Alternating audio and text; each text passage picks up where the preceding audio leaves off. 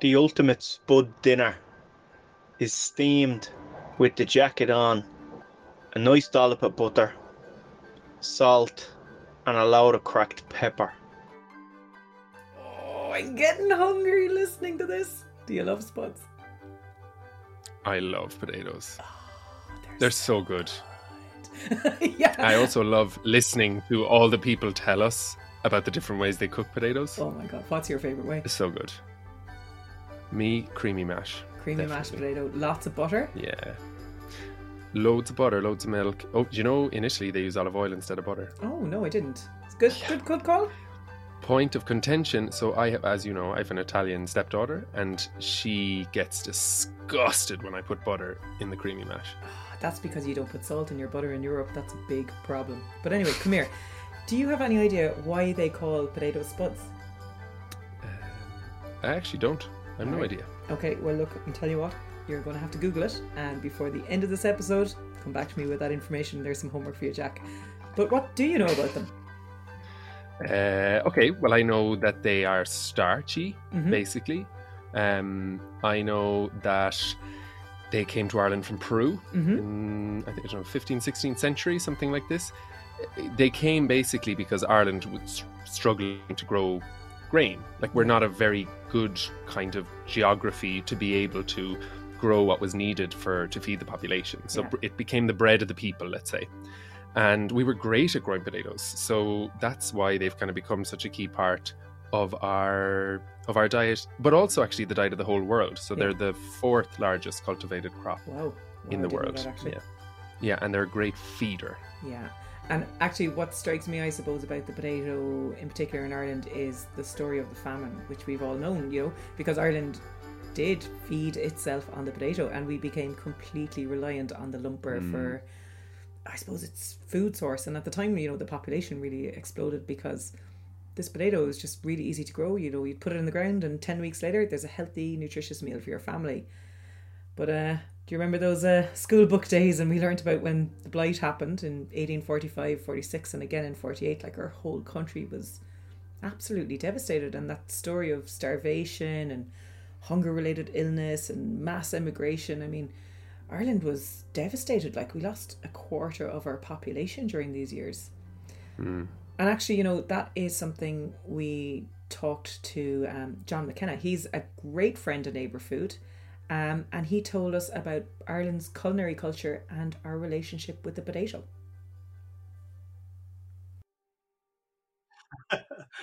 Um, my name is John McKenna. Um, I've had the good fortune to write about Irish food for 30 years, and that's been particular good fortune because for 30 years, Ireland's food culture has improved exponentially year on year. And I don't believe there's any other part of our public culture about which you can say that. So to have had the privilege of writing about Irish food and the people who produce that food really has been, for me, uh, in, in- incredible good luck because I've been able to see the way in which food and the importance of food and the respect for food, the respect for the people who produce and cook food has grown to an extraordinary extent over 30 years. It hasn't happened overnight, but it has gotten better every year. And I think that's the secret of why I'm now bold enough to be able to say Ireland has one of the great culinary cultures on the planet. Um, we're like the Johnny come latelys, like Denmark, like Australia, places which 25 years ago you would have written off. Now we're on the top of our game and we're in the Champions League of really, really good uh, culinary nations. So it's been very fortunate for me to be able to write about that and hopefully, in some way, kind of record what it has meant. The interesting thing, I think, when we discuss the potato is that Ireland's relationship with the potato is really paradoxical. We love it, but we shouldn't love it because the potato, like a faithless lover, let us down big time, not just once, but twice and three times. The consequences were catastrophic. And yet, for very many people, a meal, dinner especially, is simply not dinner unless there's potatoes in one form or another. And that's a really rather strange thing, but I suppose it has the same cultural and emotional impact that one finds in relation to, say, Mexico and corn or Southeast Asia and rice, or North India and wheat. Uh, you, we love staples, even though in many instances they have actually let us down. So I suppose the interesting thing is why do we love the potato? And in some ways, even though I've no Irish, I think you could sum it up in one lovely expression. Um, pardon my Irish, but it is Go marry me bio and I'm sure a rish. May we be here to do this again next year. And to me, that explains the attraction of the potato. It's the regeneration. The crop comes again, and therefore all is well. And I think when you have something that is your staple, and in the 1840s, the Irish really grew one crop, the potato, and they grew one potato, the lumper. The lumper let them down, and yet we still can't give up on the potato. And I think it's because when the stalks grow, when the flowers open, we know, even though we can't see it, but we know that magical tuber is under the ground and it's going to sustain us. And who doesn't love, you know, the very archetype of the potato, which is the potato with milk and butter, whether it's the nurturing for the child or it's the invalid food. It is the perfect, complete food. And I think that's why we love it. We love it from the, you know, it may well be the first solid food that a lot of children get after milk. And it may be amongst the last things we ever eat in the form of a mash. And just in respect of that, you know, when you think about somebody who expresses the respect that the potato deserves, and if I could, I'd like to take you to a lovely restaurant in County Kildare in Ballymore Eustace called the Ballymore Inn. Uh, it's run by an extraordinary cook, Georgina O'Sullivan. And I mention it in particular because they make the best champ I have ever eaten. They make the best champ I've ever eaten in any restaurant. And they actually have in the Ballymore Inn a potato lady. They have a lady who checks the mash, the right amount of potatoes, the right amount of scallions, the right amount of milk because all of these things matter. And when you and when you get that magic, when you get this seemingly simple thing perfectly aerated, um, you can't eat anything better. You can try harder. My own um, screw up story with potatoes was the time I tried to make Joël Robuchon's pomme puree, in which he beats roughly half a pound of, pota- of butter into two pounds of potato. In other words, what he essentially makes manually is a butter sauce which is held together with potatoes. When I finally ended beating the butter into the potato, my arm hurt so much I couldn't actually lift the fork to eat it.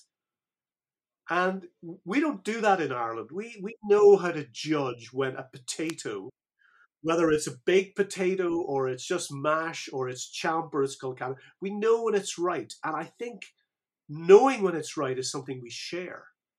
Even though people nowadays say, oh, the Irish don't eat as many potatoes as, as we used to. Probably true, but it's still, in a sense, a social glue, a cultural glue that binds us. And I think the secret is it is there for us from birth till death and it is there for us because when the stalks grow, when the flowers open, when there's the risk of blight, which we all have to live with. So we know the risk is real. You can lose the crop every single year. When you get to May, June, and you're worried about cloudy, slightly rainy conditions, you know what is at stake. You can lose the crop. And then if you can save the crop, and bring it in. And somebody once told me in West Cork the secret with a new potato is don't let it anywhere near water. Just brush the dirt off and then steam it. And then salt and butter. That's it. That's as good as eating gets. And I think we understand that in Ireland. And I don't think we ever forgot it, which I think is one of the reasons why today we have such a dynamic food culture.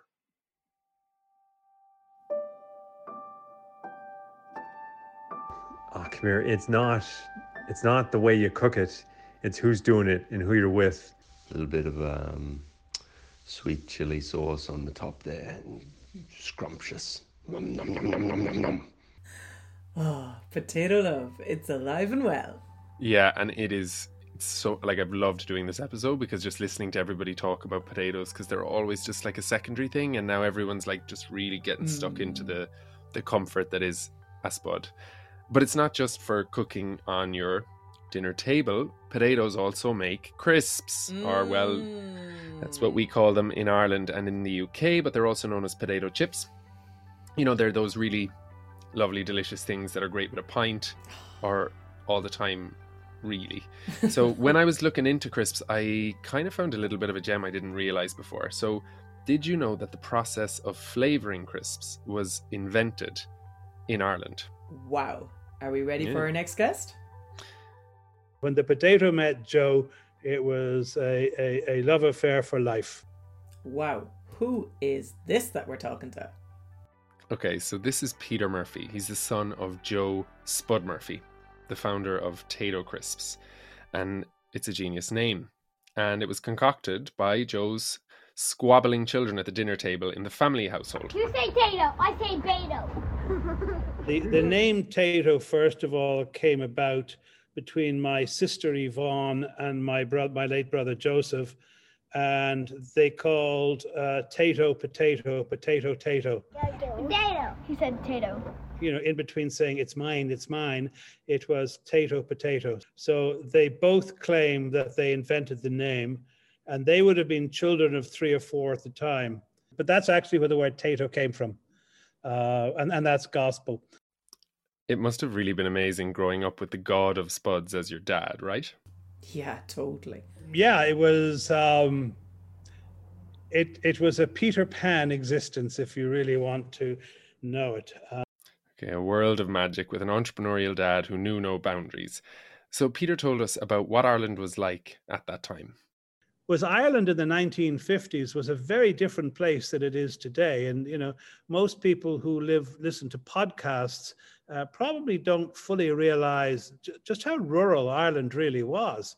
Uh, you know, a good job was one goes into the civil service, one goes into the priesthood, and the others uh, maybe one gets the farm and and the others emigrate. I mean, that was the story of Ireland. When your family, everybody's family, my family. So when Tayto came along, there was not an awful lot of successful Irish entrepreneurs. And Joe Spud Murphy was one of those. In fact, the biggest thing that Joe Murphy ever did in his life is that the first ever investment in Ireland by an American company was Beatrice Foods of Chicago, Illinois, who my father met. And they said, Joe, we love what you're doing. And he said, Look, I need three million to build this state of the art new factory. Irish banks don't want to lend me any money. He says, Well, why don't why not just give you four million and we'll make sure we've got enough over and we can build the best of the best of the best. And that really was the start of American entrepreneurial investment in Ireland. And it took a, a hole in the wall company called Tayto and a global brand at the time called Beatrice Foods, who there was a relationship between the two companies to, to, to understand that Ireland could be a huge manufacturing base. And very few people in Ireland actually realize that today. Well, this is news to me.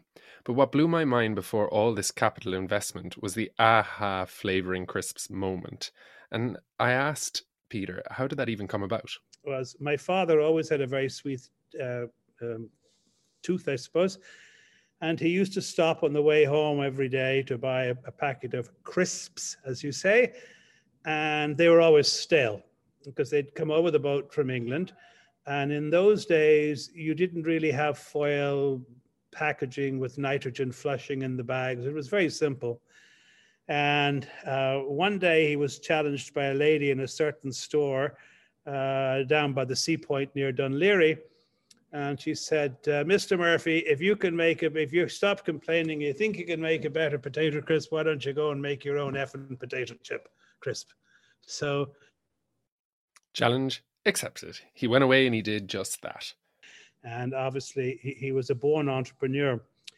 Yeah, so in those days they didn't flavor them, and there would be a tiny, not unlike how you would get a little salt bag, you know, at, at, at Burger King or whatever today, and you would flavor the crisps yourself. Um, a, it was cheaper, uh, and two, it, it, it meant that the product uh, supposedly stayed fresh for a moment longer. But the emergence of cheese and onion um, came by because of economic necessity. Uh, there was a challenge. Uh, there wasn't enough money, and he had an abundance of cheese powder, and he had an abundance of onion powder. And he decided, well, we're going to have a new flavor this week, and it's going to be called cheese and onion. And that is ultimately, and in those days, you would set up a little printer, you'd put in the flavors, and then you pull off the label machine, and you'd stick the sides of the can, and you'd put a little uh, sticker on, on, on the pack. So that's ultimately where cheese and onion came from.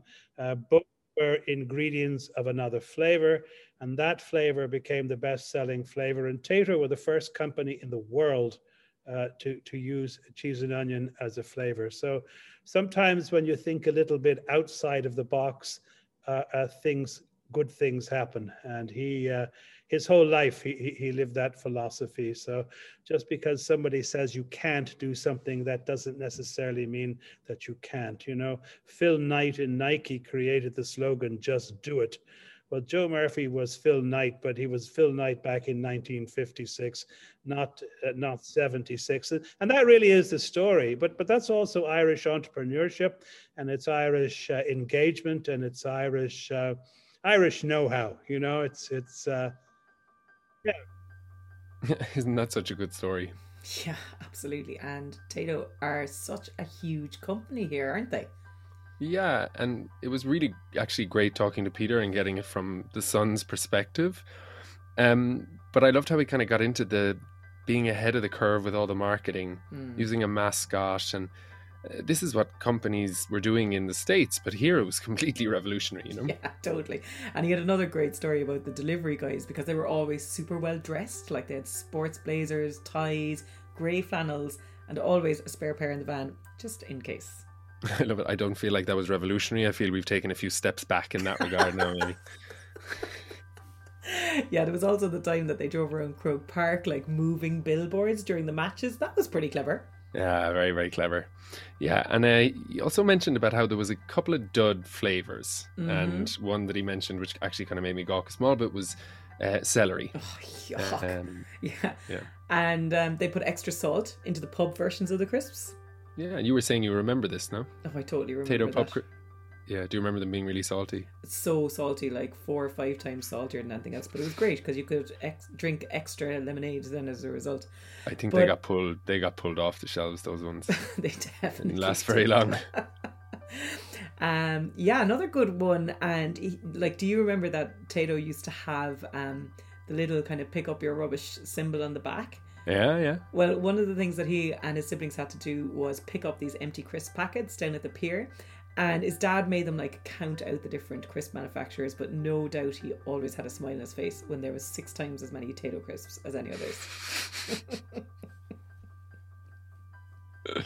okay, I'm getting a good a good picture of him. Yeah, it was nice chatting to Peter. Yeah. Um, and of course, Tayto is no longer an Irish company. It's actually owned by a giant German snack company which um, personally I feel is very un- unfortunate. But there are a load of other Irish, you know, uh, crisp brands now that are amazing, and mm. I guess it's good to just make a nod and say, you know, that the innovation started here first. Yeah, sure. But let's talk about like the little guys. Do you know? I mean, what about these family farms that grow potatoes for sale in their community? How do you think they're getting on? Hi, I'm Maria Flynn from Ballymakenny Farm in Drogheda, County Louth, and we are known as Ballymakenny Farm Potatoes. So in 2007, Maria and her husband David, a second generation potato farmer, took over the family farm and realised they were actually in bad shape because the farm was struggling. And Maria knew that only growing rooster and queen potatoes was just not going to keep their head above water we it just wasn't working for us. The money wasn't being made. In actual fact, we were losing money. Now you'd ask, like, why was that when it had been a proven success for the generation before? What's happened in a relatively short space of time in this country is that there is no place for the family farm anymore. the, you know, the medium sized family farm, um, they just can't make a living anymore. And it's a real, real shame. It's because basically um, there's such a low value on food. It's very expensive to grow food, be it potatoes, be, whatever you're growing, it's very expensive. It's even more expensive now because we've got all these EU guidelines to guide us and sprays to use and all of this kind of thing. Okay, I'm sorry to cut in here, but this is actually a huge point that Maria just made. Yeah. It's not really understood how much it costs to grow food. And the problem is that we as humans are producing food in the cheapest places and then transporting them all over the world. And I wonder, as climate change is tackled, will we start to see local food becoming less expensive with, you know, carbon taxes and different things? Yeah, who knows? But you know, these guys were were struggling and their back was up against the wall and they needed to do something about it. And Maria, I suppose she kind of fell back into what was her happy place, and that was food. And they took a risk. I decided to do something um, with potatoes that wasn't being done in Ireland, that was a bit different, that might capture the imagination. So we grow we grew purple potatoes, but my target market was chefs. Now, this worked, and it actually worked a treat. And Maria suddenly found a tribe of curious and experimental chefs knocking on her door through the power of social media. You know, this is us planting the potatoes. And I used to do like a hashtag, and it would be hashtag day 20 hashtag day 30. So you, you could see, you know, the progression of the potatoes growing. And believe it or not, by the time, you know, the potatoes were ready to be harvested, I already had a little band of chefs following me and mm. kind of raising my ship, really. Do you know what I mean? They were telling their friends and things like that. So I was already more more advanced when we got to harvest than I ever thought I would be. Now, Jack, you probably know loads about heritage and heirloom potatoes, but for most of us, they're pretty weird and kind of wonderful in colour. So, what kind of varieties do you know about? I mean, I'm, I've heard of a few, but to be honest, it's it is actually really really new, even for someone that would have been eh, looking around for, for things like this a couple of years ago. Uh, I mean, there's Purple Rain, as mm-hmm. we heard mm-hmm. from Caitlin Ruth, which mm-hmm. I've tasted, and then there's is there ones called pink firs? Or no they're yeah, apples. yeah there's a whole load of them. So so we're talking red for apple yukon gold mayan gold red emmalie they all just sound so exotic and they look exotic too because they've got colors like deep purple violet and even ones with little pink circles running around them. You know they're not your average spuds and to be honest if i didn't know what i was about to eat then what should i expect them to taste like? We'll have to ask maria the first time I ate violetta, which is the purple flesh potato, I had this, oh my God, within seconds, I was back in my granny's kitchen, my dad's mum, and she made this stew. I loved her stew. I'd just eat it with a spoon out of the pot. That simple as that. And you could taste the potato in it. Um, and the first time I ate violetta, it wasn't the colour, it wasn't anything else. I could taste my nana's stew. And I really think that's because I could taste potato you get what I'm trying to say? Oh, yeah, we get that one all right. Now, as we know, the global pandemic in 2020 came along, and that mighty word pivot is back again because things dramatically changed for Ballymakenny at this time. So, when the COVID outbreak happened and basically all of our customers closed overnight, uh, we had to find another route to market to sell our produce. And at first, worried would the Irish consumer be even willing to pay a premium price for these old school, honest potatoes with their strange looks and weird colours, the family kicked into action.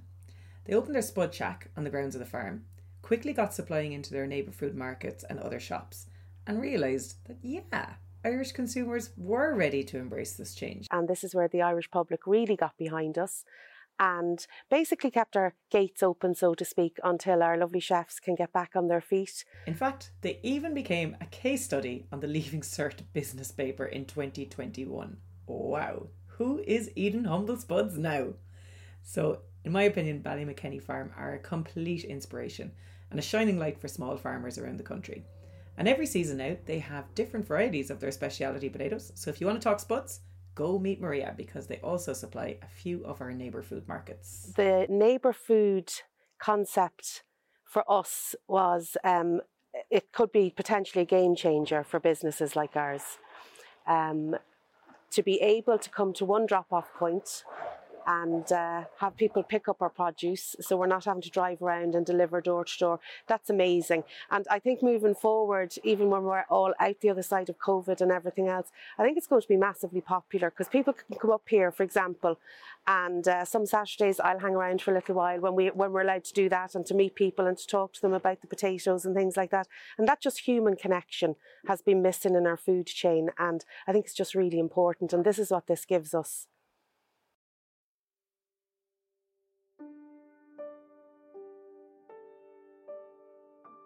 I love mashed potatoes. It's real kind of comfort food. I mean, the spud is an experience. I mean, there's, that's that's all there is to it. There's nothing better. And I'd eat just a plate of them, and I do regularly. Plates of spuds. Plates of them. would would you um would you live on plates of spuds? I doubt it. I mean, it'd be a bit bland, wouldn't it? Yeah, but like, can you actually live on potatoes alone? There's no way. I mean, would it be healthy enough?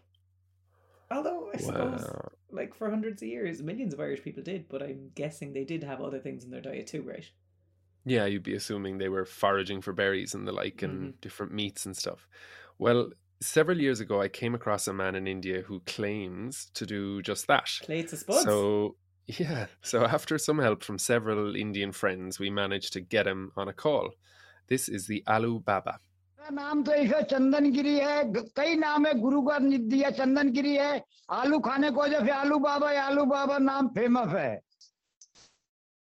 हाँ हाँ बराबर बोले बराबर बोले। So he has been eating potatoes from 50 years and almost 12 potatoes a day. He boils the potatoes adds a little salt and chili powder and that's his way of consuming it. And also that uh, he gets uh, donations of potatoes. Almost a kg or 2 kg or 3 kg some people keep coming and giving him something or the other. So that's again a good thing you know. And the earlier time he used to uh, cook the potatoes on live fire just like char grilled.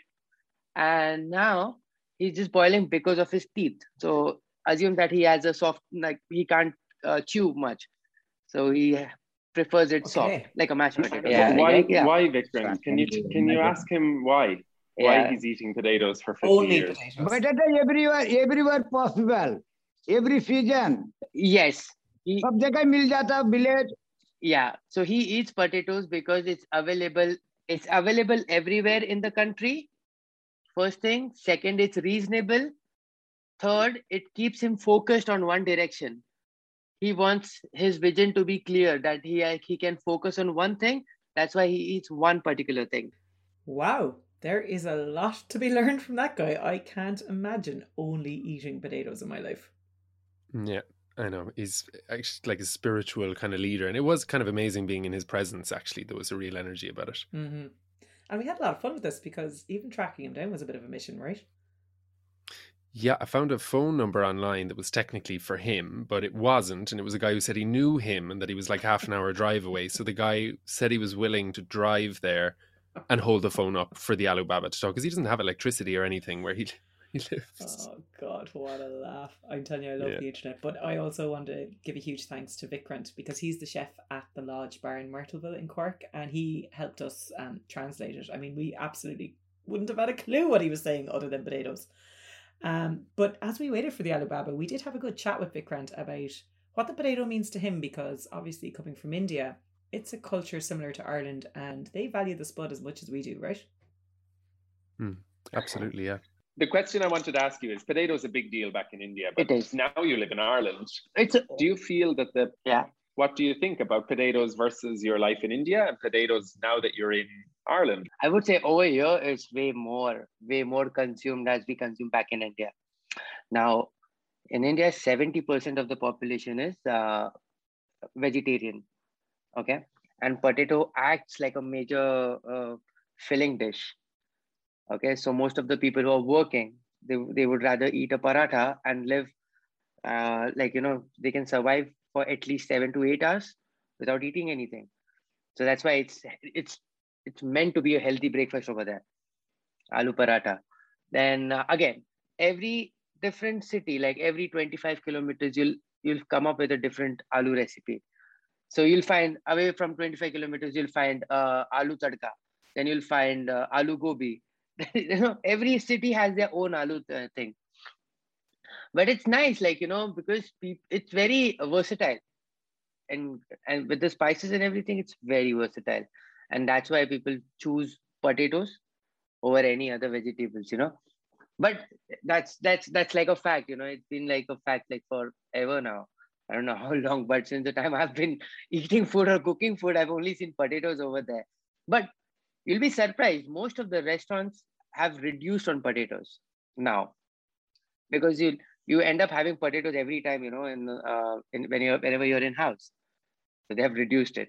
So things have things are changing slowly, but I still have a strong feeling that Ireland is way more uh, potato consumed market.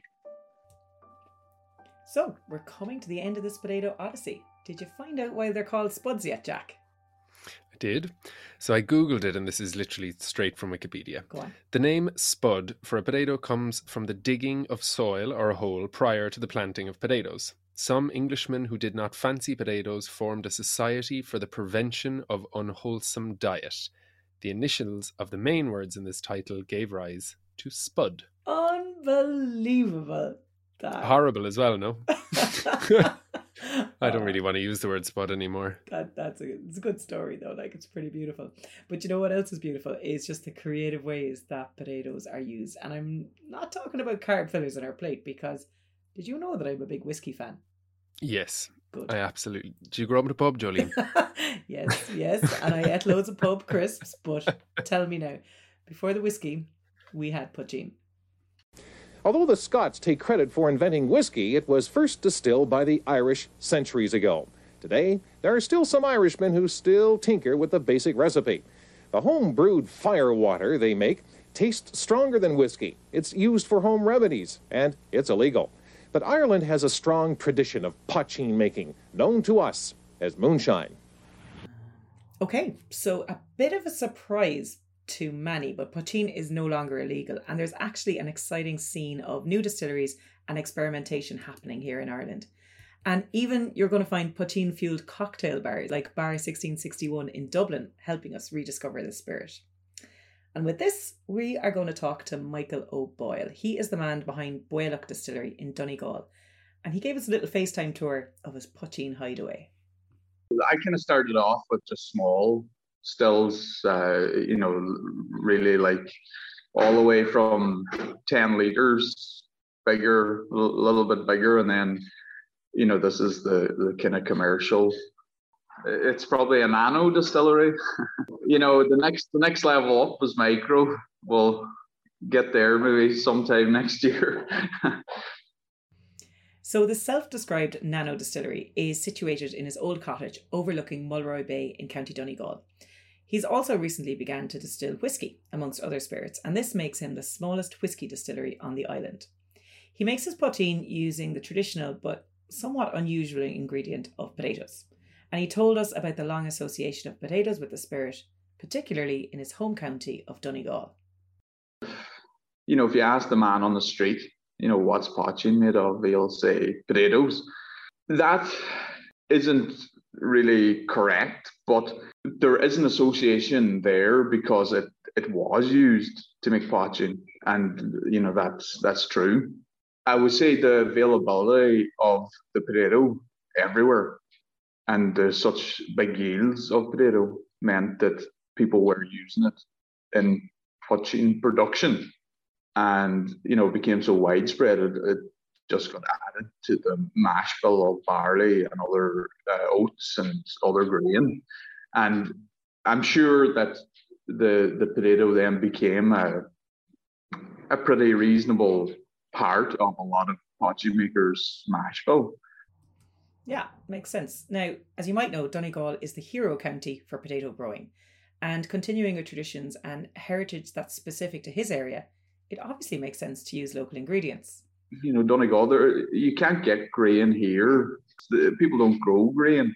Uh, you would have to go to the east part of Donegal to to get grain. It's uh, down in the Lagan Valley. There's a lot of uh, grain growing. I would presume that a lot of people were you know, they would have to go out and buy grain, which is a cash commodity. So, you know, they might have enough cash to buy a certain weight of grain, but then they have a, the potato, which they have lots of, and they're supplementing the the grain with the potato. You know, that that's my take. Like, there are people, you know, even in the poteen industry now, and they think, you know, potato shouldn't even be allowed in poteen. But that's not going to bother Michael because he's got plenty of potatoes just growing outside the door. Now, he showed us that a mere 10 metres from the drill to the still, these potatoes are definitely from the source. But more importantly, he's continuing traditions and heritage specific that's his area, and that's important for the provenance of his spirit. But what does the potato flavour bring to his poteen? I find that maybe at the first step of distillation, you're getting a, a far more uh, kind of a potato, you know, a fresh potato, kind of a, a, a flavor from the spirit.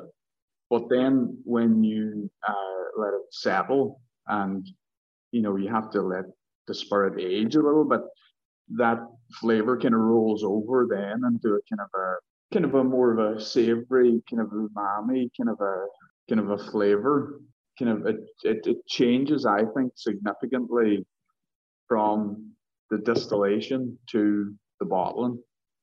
You know, the, the, the flavor. And I think gives it more of an earthiness. And what he does now is he rests the spirit in seasoned barrels of oak, sherry, or port for up to 10 weeks. And because these barrels are really small, they impart a full but mellow finish to the spirit. It's quite the surprise. So, Jack, will we leave it there? That's Poteen, the spirit with a historic past and a bright future thanks to the people like Baoileach Distillery and the Mulroy Bay Poteen Collection, which you really got to check out. And a big thank you to everyone else who contributed this week. There's John McKenna from the mm-hmm. McKenna's Food Guides. There's Maria Flynn from Ballymakenny Farm in County Louth. There's Vikrant Naidu at the lodge in Myrtleville and the Aloo Baba from Pushkar, Rajasthan. Thank you. And thank you to everyone who sent us in their favourite ways to eat the yeah. lovely potatoes. Nom nom nom nom nom nom nom. Well, I never tried this, but this is the best way. Down in Sherkin Island, all the people on the island told me the best way if you were ever going out to catch mackerel was to bring back a bucket of seawater and cook the new potatoes in the seawater and then have them with your mackerel. Now that sounds just like potato sexiness, I think.